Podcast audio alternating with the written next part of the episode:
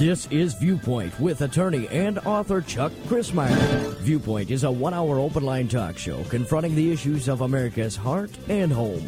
To express your viewpoint, please call 804 754 1988. That's 804 754 1988. And now, with today's edition of Viewpoint, here is Chuck Crismier. It is indeed a strange world in which we live. It seems that language is a constant problem for us. For instance, today it has just started snowing in Richmond, Virginia, where our broadcast will emanate from, which reminds me of the passage of Scripture there in the book of Isaiah as the rain that falls of the snow from heaven and waters the earth and it brings forth fruit after its kind, so is my word that comes forth from my mouth. It shall not return void, but it will prosper. And that which which I sent it. Well, is God's word snow? Is God's word water? And then what about the words of the Apostle Paul when he's speaking to husbands in Ephesians chapter 5, when he talks about washing our wives with the water of the word? Is the word water? Can you really wash your wife with the word? How are we supposed to understand the Word of God? That's what we want to talk about here today on Viewpoint. How are we supposed to understand the Word of God? The Bible tells us that we are to study to show ourselves approved unto God, a workman that needs not to be ashamed, rightly dividing the Word of truth. Obviously, if we can rightly divide the Word of truth, we can wrongly divide the Word of truth. Would anybody intentionally and wrongly divide the word of truth? Well, there would be some who would do that. They have nefarious ends, they have deceptive purposes, they're seducers. Well, the Bible walks, uh, talks about those that kind of person here in these end times, doesn't it? But then the majority of us are not out there wanting to intentionally misrepresent, misunderstand, misinterpret the Word of God, but we do anyway. Why do we do that? What is the problem? Maybe one of the problems is that we're just not, to not studying to show ourselves approved unto God as a workman that needs not to be ashamed. Therefore, we should be ashamed because we don't study to show ourselves approved unto God. On the other hand, there are many who do study to show themselves approved unto God that still have a problem with rightly dividing the word of truth. One of the problems there is what I call soundbite Christianity. Soundbite Christianity. Some might even call it proof texting theology. So today we want to talk about soundbite Christianity, how proof texting theology perverts truth. In other words, in declaring the Word of God, we can actually pervert the Word of God. Isn't that interesting? Because we don't rightly apply and discern the Word of truth. How many times have you spoken to your wife or to your husband or someone else and you said something and they turned up their, they twitched their eye at you. Did you really say that? Is that what you really meant? But they took you at your word. But that isn't what you meant at all. They took you at your specific word at that moment in time, but that isn't what you meant at all. Is it possible that there are things in the Bible that God intended to say what he intended them to say, but we have decided for whatever reason to interpret them otherwise. One of the reasons and ways that we do that, the most simple way that we do that is with what I call sound bite Christianity. And we want to talk about that as we progress on to the program today. So I thank you for joining us. It's conversation as always with ever increasing conviction, talk that transforms. in this is one of those situations where you could say that fools rush in where angels fear to tread. Whether you realize it or not, the Christian world is full of landmines. In order to be able to speak to God's people, as we do here on this program, it is necessary to understand where most of those landmines are laid. And I tell you, they're out there, they're everywhere. It is almost impossible to do a program without somebody quibbling about a word that was said, or way it was said, or the application with which it was given. One of the reasons for that is this servant here is not God. I'm an imperfect servant attempting to translate the Word of God with its implications and its applications so that it is not missed just in the mere reading of the Word. On the other hand, there are those who are receiving what is said here on this program and they also are not uh, not perfect persons. In fact, many of them, just like everywhere else in the world, have not studied to show themselves approved unto God as a workman that needs not to be ashamed. Many others have actually studied, but the nature of their study and the persons with which they have studies have actually skewed the import of the very words that they're supposed to be studying. Do you see how it is possible to end up in such immense confusion that there literally are word wars that go on among Christians in the body of Christ? There are word wars that go on among pastors. We like to look at our nation as a whole and see how unbelievably divided we are. But the reality is, we're grossly divided within the professing body of Christ. And that's not a good thing. That is not a good thing. And then, in order to express our various viewpoints, we end up doing so in a very worldly way, accusing one another, actually maligning, using vitriolic language. Just go to the internet, my friends, and watch how Christians respond to what other people have said. Just follow it, and you'll see the malignant nature of those who are professing to be the most profound deserters of truth, and yet they have malignant attitudes and minds and hearts, perhaps. Can you see how difficult it is to discuss issues of truth and their application? It is a profound challenge.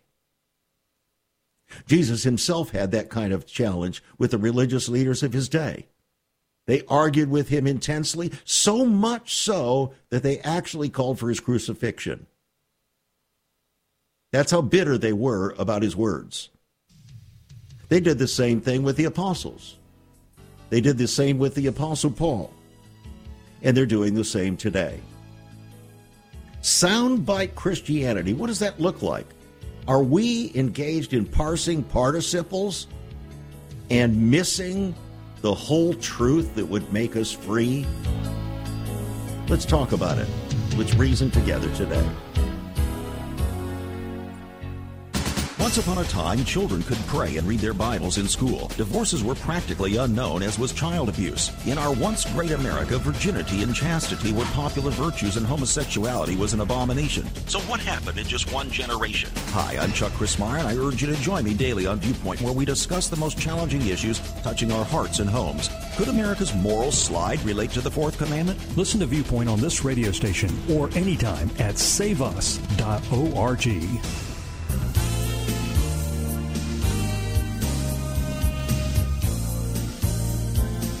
Judas went out and hanged himself. That's what Matthew chapter 27, verse 5 says. And then it says, Go thou and do likewise. Are you still living? Why did you not do what the Bible said? If Judas went out and hanged himself, you should have gone out and done likewise. Have you betrayed the Lord in some way? Absolutely, you have, because you're not perfect. You're a sinner saved by grace. Why did you not go out and hang yourself? Because somehow you knew that that wasn't the intent, the full intent of what Jesus was saying there in Matthew 27, verse 5. How about John 9 6, where it tells us about how a blind man came to Jesus, and Jesus spit on the ground, made clay of the spittle, and put it on his eyes and healed him. Okay? Some would say, okay, well, that's what the Bible says, so that's what we should do. So they go around creating the ministry of spitting to heal blindness. Now, there aren't too many that have done that because they realize how unbelievably ridiculous that would look unless God particularly called you to do that. You might actually get in grave trouble, even legally, for doing that. But how about this? The Bible calls the children of Israel stiff necked people over and over and over again. And I do mean over and over again from the time they came out of Egypt all the way through to the time of Christ. Stiff necked people. So the question that I have is if these are stiff necked people and I have a stiff neck, you know what I'm more prone to do? Go to the chiropractor. So, was the Bible calling the Jewish people to go to a chiropractor or massage therapist in order to correct their stiff necks? No. The term stiff necked was metaphorical to speak about the condition of their minds and their hearts, to talk about how prideful they were. They were stiff necked people. Are you beginning to see where I'm going with this? See, it's very easy for us to use sound bites and actual quotes from the Bible and yet be wrong. Yet be wrong in our application or the intended implication of the statements that were made. In this country, we have many idioms in our speech. Some of them, in, my, in fact, so many of the idioms of our speech are absolutely ridiculous to someone from another country. They make absolutely no sense whatsoever. So, when somebody comes from another country and does not understand those idioms, and we speak, and we're speaking seriously, and we use one of those idioms, they think we're an idiot. Or they can completely misunderstand what we say.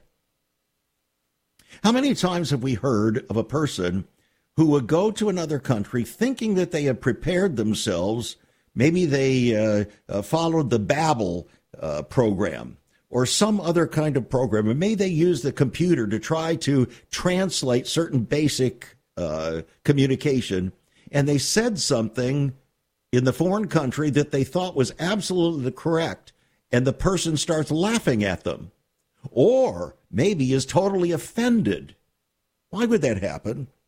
because the interpretation of what you said was not correct. In fact, the person didn't even understand what you were trying to communicate because you used the wrong words in the wrong context. This is part of our problem with understanding the Word of God. You see, the Word of God is not intended to be understood in the sense of, shall we say, parsing participles. You say participles, what's that? Well, if you went to school, you should have known what participles were. You were supposed to be taught those in the eighth grade, and then again sometime in high school, and then again in college. So I want to read to you just a little excerpt from the description of participles from the resource of Wikipedia. Listen carefully. Participles are often used to form certain grammatical tenses or grammatical aspects. The two types of participle in modern English are termed present participle and past participle. The traditional terms are misleading because the participles do not necessarily correspond to the tense. The present participle is often associated with the progressive, continuous aspect, while the past participle is linked with the perfect aspect or passive voice. Now, I'm not going to go on and read more. Are you thoroughly confused yet? Unless you are an English teacher or steeped in grammatical uh, details, this means almost nothing to you. What does mean something to you if in the writing, the words, the phrases, the tenses, and so on line up to communicate what either you or someone else is trying to say? In other words, it's the application. It's not understanding present and past participles that's the issue. It's understanding the implication of the present and past participles, which we can learn in most respects from practice. We do exactly the same thing with our biblical communications. We get so caught up with, shall we say, technocratic biblical uh, lingo that we miss the real issue. We parse the particles or uh, the uh, participles, we parse them. We're continually arguing about this, that, or the other and missing the real point. This is what happened to the religious leaders of Jesus' day. They were always arguing about what this was and that was and the law and this, that, or the other. And Jesus said, You don't get it. You still don't get it. You've heard it say of old times, Thou shalt not commit adultery. But I say to you, whoever looks upon a woman to lust after her has already committed adultery in his heart. What is he saying? He's saying, look, when it says, thou shalt not commit adultery, it's not just talking about a specific act. It's talking about everything that is, surrounds that. In other words, your heart. The heart of the matter is always the heart. So let's talk about the term, the favorite term, born again. Jesus said to Nicodemus, You shall be born again. You have to be born again. Nicodemus says, Hey, wait a minute. You mean to tell me that I can enter back into my mother's womb and somehow get reborn? Jesus said, No, that's not what I'm talking about. I'm going to put it in vernacular terms so that we can understand it. Jesus says, No, that's not what I'm talking about. That which is born of the flesh is flesh. That which is born of the Spirit is spirit. I'm talking about your spirit, Nicodemus. I'm talking about the fact that we were born in sin. In sin did our mothers conceive us, and that all needs to change. Our spirit must come alive again. So, what term did he use? Born again. So we turn the term born again into a virtual, uh, almost an idolic phrase, idolatrous phrase to worship the phrase rather than what the phrase was intended to mean. The phrase was intended to mean you need a radical life change, Nicodemus, from the inside out. Don't you understand that, Jesus said, as a leader of Israel? The emphasis was not on the specific words, it was on the meaning or implication of what the words were intended to communicate. But we don't get it. We still don't get it because, in many respects, we're stiff necked. We just seriously, we talk about how Israel is blind to this day, partially blinded, can't see the gospel. Well, we as Gentile Christians are partially blinded. We still don't get it. We don't really get the heart of what Jesus was trying to say or what he was saying from his viewpoint. How about the passage that says, There is none that does good, no, not one? That's what the Bible says. In fact, it says it in at least three places Psalm 14, Psalm 53, and Romans 3. There is none that does, does good, no, not one. Well, then what do you make of Colossians 1:10 where it says that you must be fruitful in every good work? When it says there's none that does good, no not one, it doesn't mean that there is none that does any good. What it's talking about is the condition of our hearts that our goodness, our virtue, our goodness is not sufficient to qualify us for absolute purity and holiness before a holy God. That's what it means.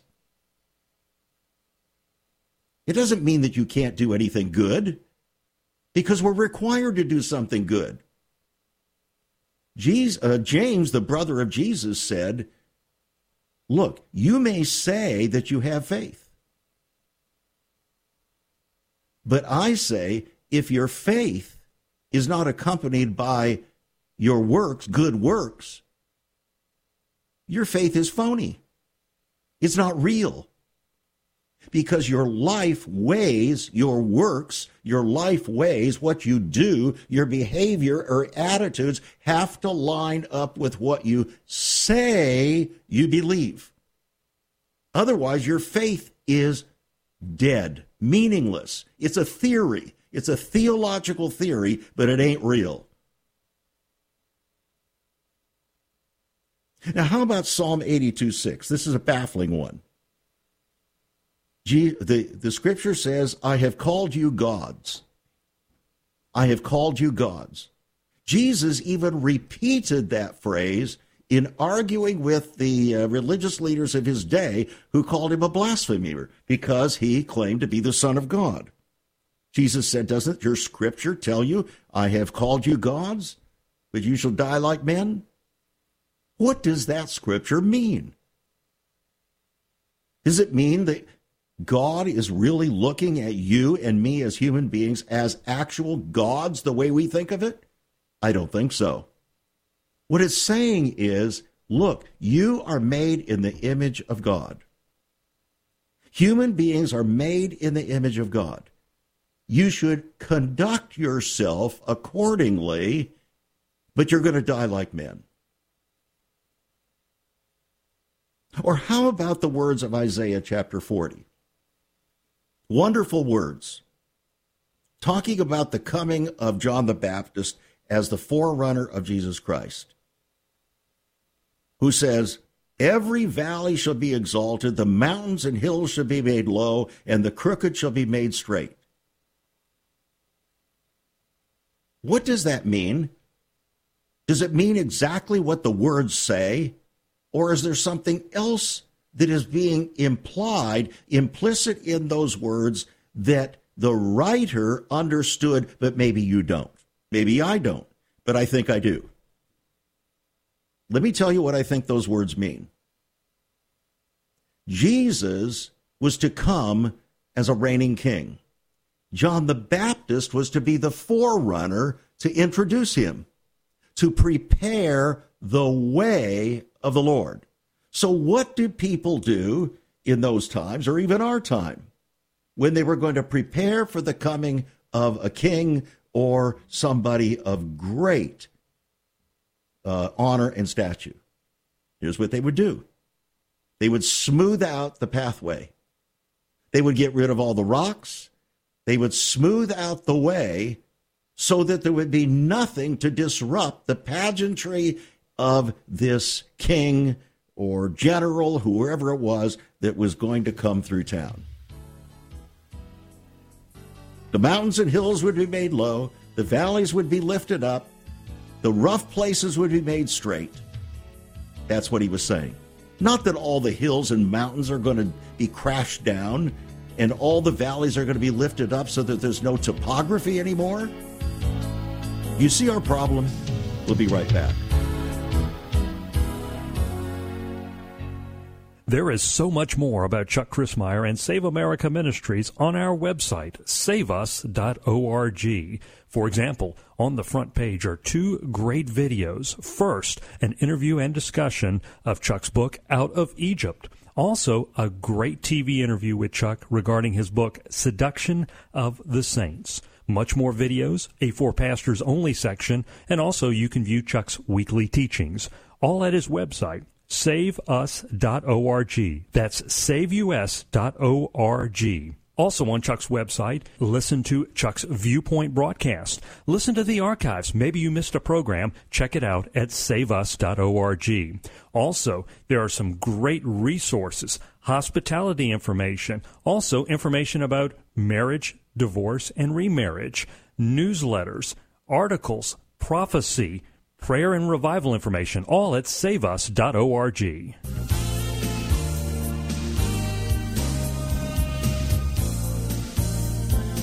Soundbite Broadcasting, Soundbite Christianity. Have you noticed that on this program for 26 and a half years, we have never, ever done Soundbite Broadcasting? Have you noticed that we use, uh, speak of the same subject every day? There's a reason for that. There is a reason. Have you noticed how, whether it's on television or radio, the talk show hosts or the news people or whatever, they're always breaking things down into three to six minute segments. Why do they do that? There are two reasons for that.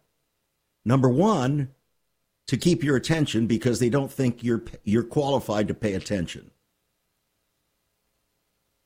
Number two, because they don't want to get so deeply into a subject that people will criticize them. Those are the two main reasons.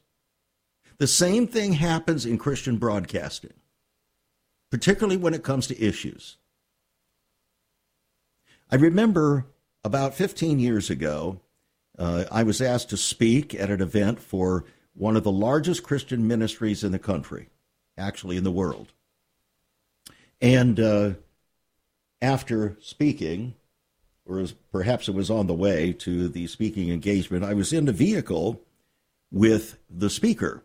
That that is the the renowned speaker. And was told concerning our radio program, don't do an hour's program. Don't even do a half hour program. Just do a 15 minute program. And here is the reason. Two reasons one, if you keep it short, you don't get bogged down with people making arguments and so on. The second, just use your program to market your books. That's really all it's for, anyway.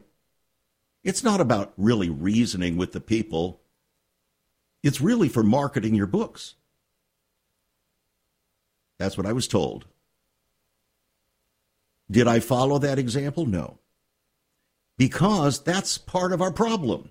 Our problem is sound bite Christianity. We say just enough to try to lead the people to believe that we're really substantially dealing with the truth, when in fact, we're not willing to do that at all. We have ulterior motives.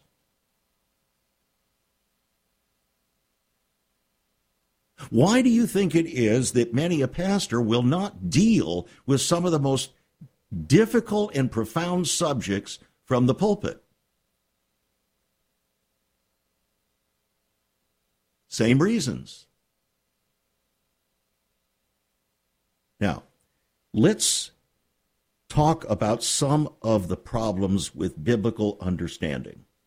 And in order to do that, I want to share an email that I received yesterday from one of our longtime listeners.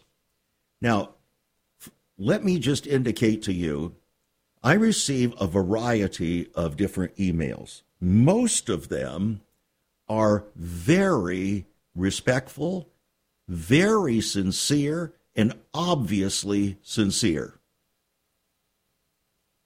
Every once in a while, we get a snarky email that is very obvious from what the person wrote that they either are one of these people that likes to parse the participles and argue, or they're walking in unbelievable spiritual pride, or they just, I don't know, maybe they don't have enough, uh, not, something else to do in their life, but they're just out there to attack. There are a lot of people like that. That's the reason, friends, why we discontinued the ability on our website to allow people to provide comments. You would not believe the kind of things that came through from so called professing Christians. So, here is an email that came through the other day from a longtime listener, and the person says, Over the years, I've enjoyed your program. I like your bold, tell it like it is style. I was listening to your program on the radio. I live near where you live. I was especially interested because I had just given a teaching regarding faith. So I was talking about our program concerning faith and belief and uh, fatalism and so on. Said, I must say I was shocked to hear one of your statements. God doesn't want us to believe in him, he wants us to believe him. This clearly, says the writer, contradicts Scripture. Perhaps the greatest verse in all the Bible is John 3:16, he said. I'm sure you have it memorized. Tell us it tells the exact opposite of what you told your listeners yesterday. For God so loved the world that he gave his only Son, that whosoever believes in him should not perish but have eternal life. I would have to listen to your program again to note how many times you made that statement. I want to say at least twice, but I know for sure once. I just so happened to be in a men's Bible study, and we were in Second John this week, where the Apostle John is warning his readers of false teachers. In the past, I didn't perceive you to be a false teacher, but after yesterday's program, I have my doubts.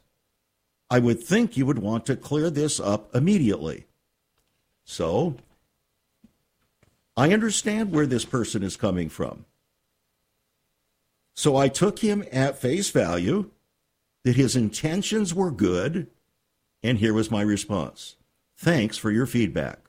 I in no way have repudiated John 3:16. The reality of the entire thrust of Scripture from Genesis to Revelation is not that we should believe that God exists or that Jesus exists, but rather that our alleged belief goes beyond cognitive assent to religious facts, but rather fully embraces the implication of those facts for our lives. This is the largely unrecognized difference between a Greco Roman view of the word belief as compared with the Hebraic view of what it means to believe. Failure to understand this has led to many false assurances of faith. In fact, the word unbelief is not failure to assent to religious facts, but rather the unwillingness to conform one's life to what they say they believe. I have thought that I made this point of difference clear when I made the statement you reference, and I will attempt to make this point clear on the air. So I've read that statement and the response on the air. Let me go further. When the Bible says, as John 3:16 quotes, For God so loved the world that he gave his only son that whoever believes in him should not perish but have eternal life that whoever believes in him should not perish. You see, when we read those words, when the average American reads those words, or anybody from Europe reads those words, here's how we understand it generally. Whoever believes in him, in other words, whoever believes that Jesus uh, was the Son of God and came to earth to save people from their sins. Whoever believes that shall not perish but have everlasting life. That's not what the word believe in means for the Hebrew, for those who were Hebrews who wrote it, even though they wrote it in Greek or Aramaic. Because for the Hebrew, you remember, all the apostles were Hebrews. Jesus was a Hebrew. The apostle Paul was a Hebrew. They went first to the Jews all over the world, not to Gentiles. You have to understand this. And if we don't, we misinterpret what they're saying. To believe in something from the Hebraic viewpoint means to hang your life on it and conform it accordingly. This is what James, the brother of Jesus, was talking about when he said, But be ye doers of the word and not hearers only, deceiving your own selves. This is what he was talking about. The idea that you can somehow cognitively believe something and that's going to be sufficient doesn't even touch the heart. And the heart of the matter is the heart, my friends. This is one of the reasons why our country is in the desperate, lawless problem that it's in. Because we have taught people for two or three generations or more that all you have to do is make a bland confession of so called faith. In other words, allege that uh, Jesus is the Son of God or so on, and you're saved, and that's it. No, that's not what salvation is about. Salvation is about a radical life change. When the Apostle Paul in Romans chapter 12 talks about not being conformed to this world, but being transformed by the renewing of our minds that we may prove what is that good and acceptable and perfect will of God, he's talking about a real transformation. He's talking about what Jesus really meant when he talked about being born again. It wasn't the words born again, it was what he meant by the words born again. It changes everything. When the Bible says that uh, in the book of uh, Acts, I believe it is, where it says uh, that you should uh, confess the Lord Jesus, actually, it's in the book of Romans, and believe in your heart that God hath raised him from the dead. For with the heart man believes unto righteousness, but with the mouth confession is made unto salvation. So, is it just enough to confess? No. The confession has to come not as a mechanical exercise of your lips. Words are cheap, my friends. It has to come from the heart. For out of the abundance of the heart, the real mouth speaks. We need to get these things correct because there are an awful lot of people wandering around there thinking they're saved when in fact they have never been converted. Have you ever considered what the early church was like? Many people are developing a heart longing for greater fulfillment in our practices as Christians. A recent study showed 53,000 people a week are leaving the back door of America's churches in frustration. What is going on? Why has there not been even a 1% gain among followers of Christ in the last 25 years? Could it be that God is seeking to restore first century Christianity for the 21st century? Jesus said, I'll build my church. Is Christ by his Spirit stirring to prepare the church for the 21st century? The early church prayed together and broke bread from house to house. They were family, and it was said by all who observed, Behold how they love one another. Incredible. But the same can be found right now. Go to saveus.org and click Cell Church. We can revive first century Christianity for the 21st century. It's about people, not programs. It's about a body, not a building. That's saveus.org. Click Cell Church.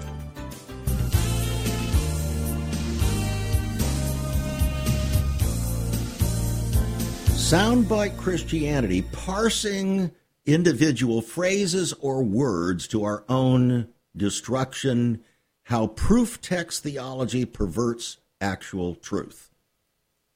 So many things. We could talk about this for hours because there are so many ways that we need to deal with this issue in order to really grasp the heart of what God is trying to communicate, what Jesus was communicated, what the apostles were communicated to God's people. Have you noticed how in our day and age, the actual perversion of words and their meaning has become, what should we say, the action du jour? Every day, words and their meanings are being changed. Why? To say what we think, what, what people want them to mean in order to achieve a secondary agenda? That's often the case. Or to make it easier for us to achieve something that otherwise would have been much more difficult. We have a lot of problems with biblical understanding. We really do what is to be taken literally or figuratively or metaphorically? I believe that the Bible is to be taken literally. But what does that mean? It doesn't mean that every single word is to be taken literally. We have to discern and understand what was being said, why it was being said. Believe on the Lord Jesus Christ and you shall be saved and your house. What does that mean? From a Greco Roman perspective, it means, well, you believe that Jesus existed, that he was the Son of God. Well, the Satan believes that, friends. Don't you get it? Satan believes those things. That doesn't change anything. To believe on the Lord Jesus Christ means to accept who he was, what he came to do, everything that he said, and conform your life to it. Believe on the Lord Jesus Christ, and you shall be saved and your house.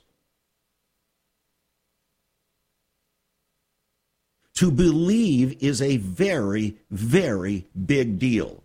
It not, does not mean to give cognitive assent to some phrase or simple words. It means to change your life, to have your life completely changed. That's why the Apostle Paul talks about us being a new creature in Christ Jesus. Old things are passed away. Behold, all things are become new. Which brings us to the understanding of another phrase where Jesus said that no man can pluck you out of the Father's hand. It's true, but it's not true the way most people apply it. It is true, but it's not true the way most people apply it. Most people apply it meaning that there is absolutely no way that you can fall away from a position that you originally took in your so called belief system. If you really believe that, you would have to nullify all the other passages of Scripture that say just the opposite. Obviously, that's not what Jesus meant. What he meant was the only agency that can actually cause you to fall away or be plucked from the Father's hand is you. You're the only one. Nobody else can do it.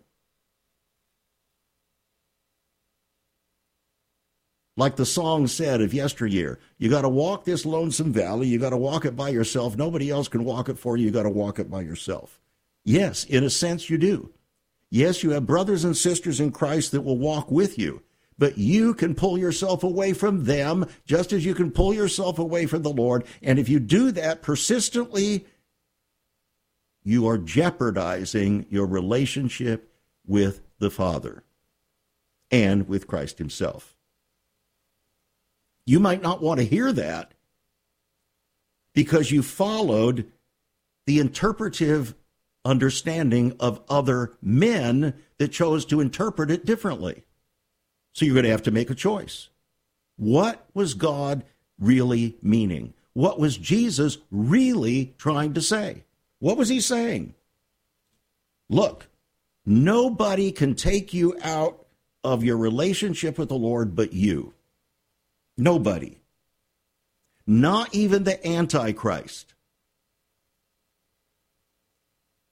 But people will say, but I had to. I had to accept the mark of the beast. Don't you realize I wouldn't have been able to get food? Don't you realize that I wouldn't have been able to get my kids in school? Don't you real You get the point? This is going to have tremendous meaning, friends, in the days and months to come. Tremendous meaning. Because if you really believe that nobody, even you, can remove yourself from the Father's will, then you have to also conclude that Revelation chapter 14 that says if you receive the mark of the beast, you will forever be consigned to eternal damnation. You have to believe that that isn't true. Make up your mind. You see, we have real problems with biblical understanding, and we want to believe what we want to believe, right? That's the flesh. The flesh wants to believe what it wants to believe. Then we have another problem with so called context versus pretext.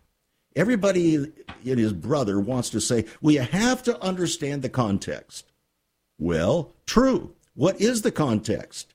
The context is not just the context is not just the particular words in the verses immediately preceding and following. The context is not just in that chapter that you're reading. The context is not just in that particular book that you're studying. The context is the whole Word of God from Genesis 1 on through Revelation 22. That's the context.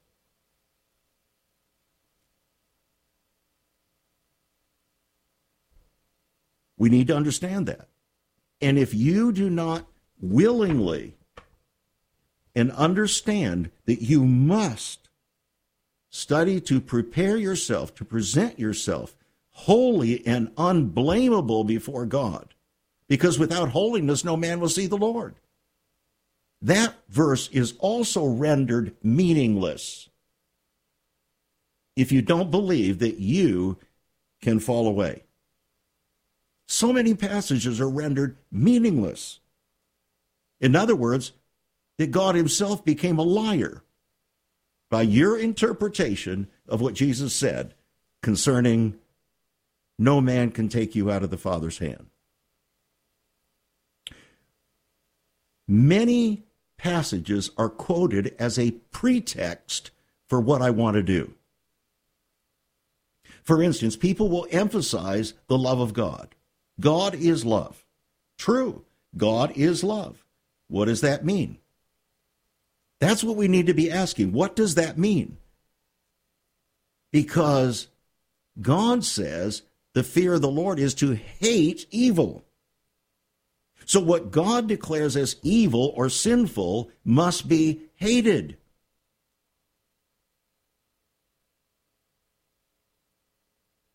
So, you can't just say God is love and therefore from that extrapolate a whole new theology of love without the rest of the story. So we have proof texting versus understanding. Many people will quote certain passages, for instance, uh, well, just about any kind of passage, they'll quote a passage. See, isn't that what it says? See, that's what it says right there. Yes. But here's what it says in all these other places. Now, let's come together and let's reason together. No, there's no place for reasoning with those kind of people. They're not interested in reasoning.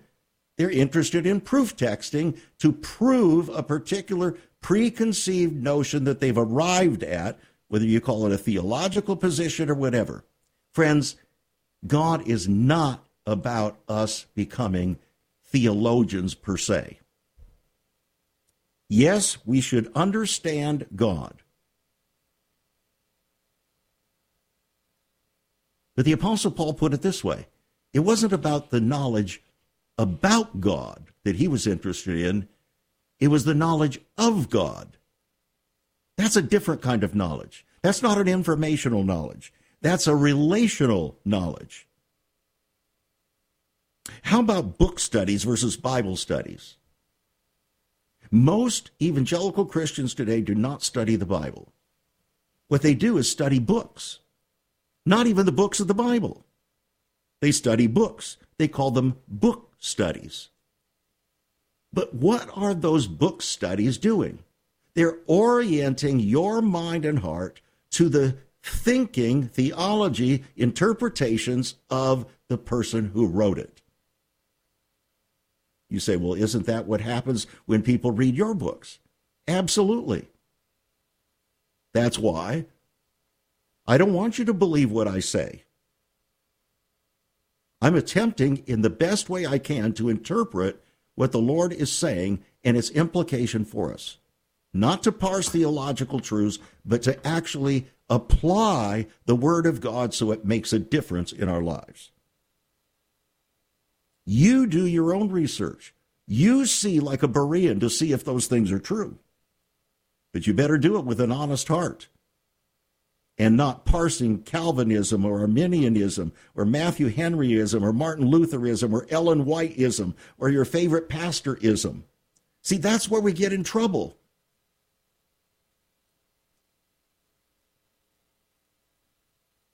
If you want to do a book study, study the Bible. If you want to do a book study, don't just study the book of Ephesians or the book of Romans or the book of John. You're not going to get a complete picture there. You're just not.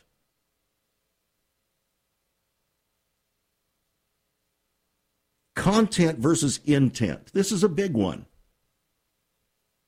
We need to understand what Jesus was saying, what the Paul, Paul was saying, what the uh, apostles were saying when they said what they said, when the prophets said what they said.